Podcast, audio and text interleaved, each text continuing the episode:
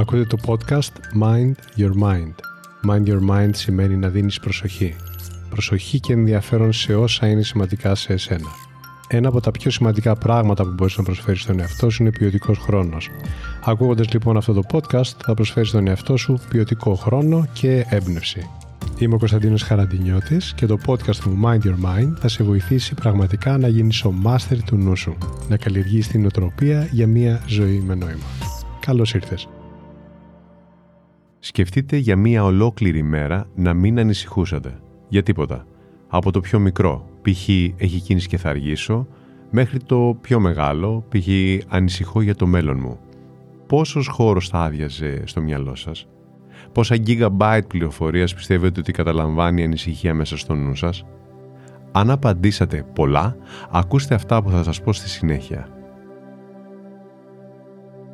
Σήμερα θα αποδομήσουμε την ανησυχία και θα δούμε πώς να την σταματάμε όταν δεν έχει τίποτα καλό να μας προσφέρει. Γιατί αν το καλοσκεφτούμε, τα περισσότερα θέματα για τα οποία ανησυχούμε εμείς οι άνθρωποι τελικά δεν συμβαίνουν ποτέ. Το ξέρετε ήδη αυτό, έτσι δεν είναι; Θυμηθείτε εκείνη τη φορά που είπατε «Ανησυχώ ότι παρεξήγησε αυτό που είπα. Ανησυχώ ότι δεν είμαι καλός ή καλή. Ανησυχώ ότι όλα θα πάνε στραβά». Αλλά τελικά δεν πήγαν. Η πραγματικότητα δηλαδή δεν επιβεβαίωσε την ανησυχία. Και παρόλο που αυτό ισχύει για τις περισσότερες φορές, δεν σου αρκεί.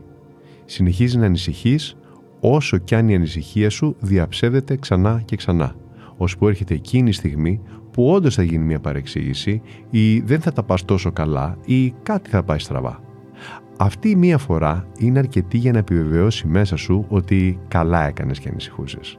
Γιατί όμως δεν κάνεις το ίδιο και τις άλλες 10 φορές που όλα πήγαν καλά; Αυτές δεν μετράνε. Θα σας πω κάτι που ισχύει 100%. Είτε ανησυχείς είτε όχι, αυτό που είναι να συμβεί θα συμβεί. Και εδώ ίσως πει κανείς, και τι να κάνω. Να καθίσω άβουλος και αμέτωχος, να μην ασχοληθώ; Όχι βέβαια. Το αντίθετο ακριβώς είναι αυτό που θέλω να σας πω. Η ανησυχία είναι πολύ χρήσιμη όταν οδηγεί σε κάποια δράση. Σαν παράδειγμα, αν ανησυχείς ότι ξέχασες ανοιχτό το μάτι της κουζίνας, καλό είναι να το ελέγξεις και αν χρειαστεί να το κλείσεις. Αν όμως δεν έχεις τρόπο πρακτικά να τσεκάρεις και απλά ανησυχείς, αναλύεις, αγχώνεσαι και κάνεις σενάρια, σίγουρα μπορεί να βρεις καλύτερα πράγματα να κάνεις αντί για όλα αυτά. Και υπάρχει πολύ συγκεκριμένος λόγος που ίσως καταλήγεις να κάνεις την ανησυχία συντροφιά σου. Γιατί μέσα στο υποσυνείδητό μας υπάρχουν ριζωμένες εντυπώσεις, μνήμες και συσχετισμοί που όταν συναντήσουν κάποιο ερέθισμα πυροδοτούν την ανησυχία. Ακόμα και όταν δεν υπάρχει πραγματικός λόγος. Αυτά τα νοητικά μοτίβα δημιουργούνται είτε λόγω κάποιας ε, παλιότερης εμπειρίας, είτε λόγω των πληροφοριών που καταναλώνεις, είτε λόγω κάποιας νοοτροπίας που έχει με κάποιο τρόπο καλλιεργηθεί σε σένα. Πώς όμως καταλήγεις να αφιερώνεις τόσο χρόνο και ενέργεια σε σενάρια που δεν είναι ευχάριστα; Προσωπικά διακρίνω δύο λόγους και αυτούς θα μοιραστώ μαζί σας. Ο πρώτος είναι να δημιουργείς την ψευδέστηση ότι αναλαμβάνεις δράση. Στο απλοϊκό παράδειγμα με το μάτι της κουζίνας, ας πούμε, που είπα προηγουμένως, ο τρόπος να δώσεις λύση είναι ξεκάθαρος. Πας, τσεκάρεις και το σβήνεις αν χρειαστεί. Όταν όμως εμπλέκεις σε μια κατάσταση όπου δεν μπορείς να δράσεις άμεσα, αισθάνεσαι αμήχανος, αβέβαιος, ανασφαλής. Έτσι, αναμασάς και υπεραναλύεις τα ίδια και τα ίδια γιατί είναι ένας τρόπος ίσως να πείσεις τον ίδιο στον εαυτό ότι ασχολείται με το ενδυνάμει πρόβλημα. Ότι δηλαδή δεν αγνοείς ένα πρόβλημα που στην πραγματικότητα ίσως να μην υπάρχει καν. Αυτού του είδους η ανησυχία δεν σου προσφέρει τίποτα. Μόνο βάρος και στρες.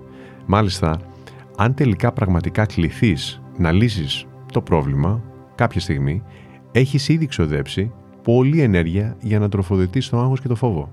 Πολύ ενεργοβόρα αυτά τα συναισθήματα. Μπορούν ακόμα και να σε στραγγίξουν. Σκέψου αυτή την ενέργεια να τη διοχετεύσεις μόνο στην επίλυση, την κατάλληλη στιγμή.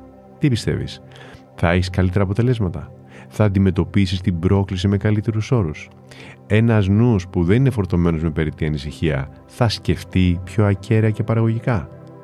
Δεν μπορώ να σας ακούσω εδώ. Πιστεύω όμως πως όλοι συμφωνούμε ότι είναι καλύτερο να ανησυχείς όταν πρέπει και για όσο πρέπει. Ο δεύτερος λόγος που μπορεί να σε κάνει να βιώνεις μια κατάσταση συνεχούς ανησυχίας είναι ότι έτσι καλλιεργείς την ψευδέστηση πως έχεις τον έλεγχο. Θα μπορείς δηλαδή να πεις Το ήξερα ότι θα γίνει, αντί να βρεθείς εξαπρόπτου. Είναι αλήθεια πως σε αρκετούς ανθρώπους το γεγονός ότι δεν ξέρουν τι θα συμβεί στο μέλλον τους δημιουργεί άγχος και ανασφάλεια.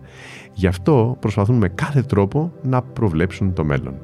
Είναι όμως άλλο πράγμα να προνοείς και άλλο πράγμα να μπλέκεσαι σε δίνες και σενάρια που καταλήγουν να γίνονται οδύνες για καταστάσεις που ακόμα δεν έχουν συμβεί. Και να σας πω κάτι, μπορεί να αρχίσεις να σκέφτεσαι όλα τα σενάρια καταστροφής, τα πάντα. Είναι σίγουρο ότι σε κάποιο θα πέσεις μέσα. Το είχες πει ότι θα γίνει. Και λοιπόν, σου χρησιμεύει πουθενά όλο αυτό. Αυτό δεν είναι πραγματικός έλεγχος. Όταν μπαίνεις στη δίνη της ανησυχίας, όπου εστιάζεις στο αρνητικό και περιμένεις να επαληθευτεί, μπορεί να σου συμβεί το εξής. Να συμπεριφέρεσαι σαν να έχει ήδη γίνει το κακό μέσα στο μυαλό σου. Σαν παράδειγμα, να μην έχεις παρεξηγηθεί με έναν άνθρωπο και να υιοθετείς μια συμπεριφορά και στάση σαν να έχει συμβεί. Ή να βρίσκεσαι σε μια ευχάριστη συντροφιά και επειδή ανησυχείς για κάτι άσχετο με αυτήν την συντροφιά τη στιγμή, να μην ευχαριστιέσαι το καλό που συμβαίνει εκεί που είσαι. Και θα ξαναπώ πως αν μπορείς να κάνεις κάτι εκείνη τη στιγμή, κάντο. Πήγαινε σε εισαγωγικά να τσεκάρεις το ανοιχτό μάτι της κουζίνας. Αν όχι, τότε χρειάζεται να πεις stop στην ανησυχία γιατί όχι μόνο δεν σου προσφέρει κάτι, αλλά σου στερεί κιόλας. Είναι σημαντικό λοιπόν να μπορείς να διακρίνεις πότε αναλαμβάνεις δράση και πότε δημιουργείς την ψευδέστηση της δράσης. Πότε έχεις τον έλεγχο και πότε την ψευδέστηση του ελέγχου. Και αυτό θα το καταφέρεις όταν παρατηρείς τι κάνεις τώρα. Τι κάνεις τώρα με τη σκέψη που εμφανίζεται. Σου είναι χρήσιμη. Σε βοηθά. Αν όχι, τότε δεν τη χρειάζεσαι. Ξέρετε, έχει υπολογιστεί ότι κάνουμε περίπου 40-60 χιλιάδες σκέψεις μέσα σε μία μέρα. Πάρα πολλές. Φυσικά δεν είναι όλες συνειδητές. Κάποιες όμως είναι. Πόσο ωραίο είναι να εξασκηθείς στο πώς θα διαλέγεις εσύ από αυτό το μενού σε εισαγωγικά αντί να τρως αυτό που σου σερβίρει ο νου σου. Συμφωνείτε; Γι' αυτό έχει νόημα να υιοθετήσεις πρακτικές mindfulness, τον διαλογισμό σαν εξάσκηση ή πρακτικές επικοινωνίας όπως αυτές οι οποίες έρχονται από το NLP που σου δίνουν τη δυνατότητα να παρατηρείς τον νου σου και να παρεμβαίνεις όταν διαφωνείς με τις αυτόματες επιλογές του. Υπάρχει λοιπόν ένας πολύ πρακτικός τρόπος για να βάλει φρένο κάποιος στην ανησυχία. Να ακούς προσεκτικά αυτό που σου λέει ο νου σου. Σαν να σου το λέει κάποιος άλλος. Να είσαι ο ακέραιος ακροατής παρατηρητής.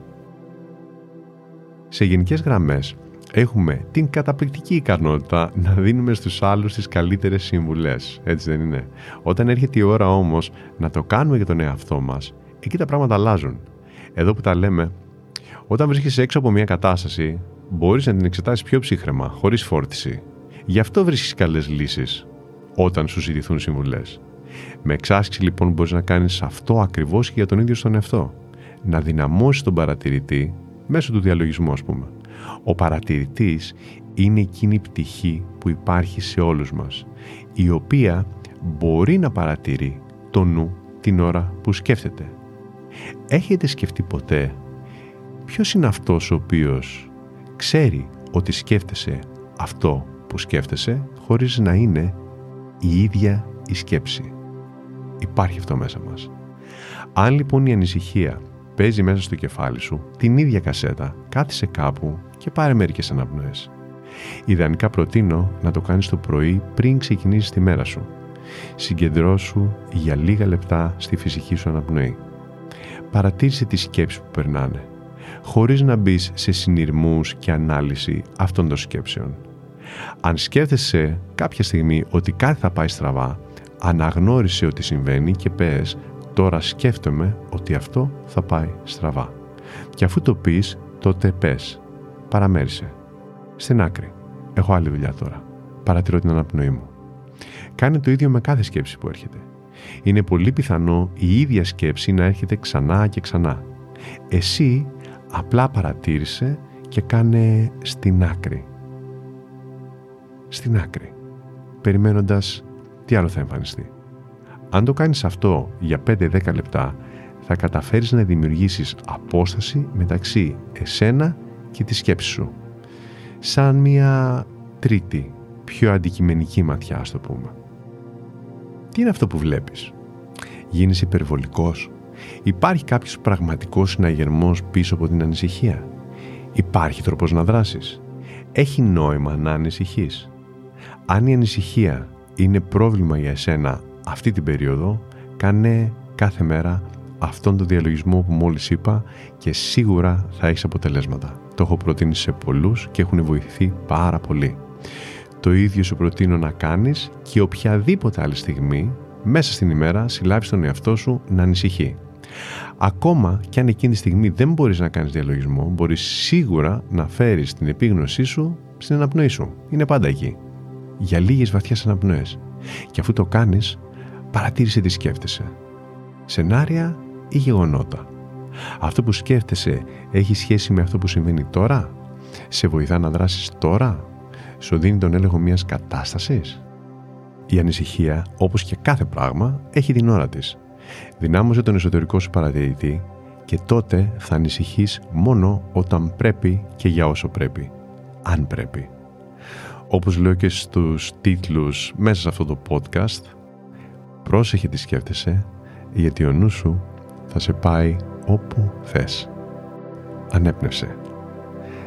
Παρατήρησε και θα πας κάπου καλά. Όταν καταφέρεις να δημιουργείς απόσταση αντί για ανησυχία. Να είστε όλοι καλά. Αυτό λοιπόν ήταν το Mind Your Mind. Η καλύτερη ώρα να με ακούτε είναι όταν θέλετε έμπνευση και ηρεμία. Κάντε follow για να λάβετε ειδοποίηση για το επόμενο επεισόδιο. Θα το βρείτε παντού. Spotify, Apple, Google, αλλά και όπου αλλού εσείς το ακούτε. Μέχρι το επόμενο επεισόδιο, πρόσεξε πώς σκέφτεται το μυαλό σου. Μπορεί να σε πάει όπου το ζητήσεις. Γεια χαρά!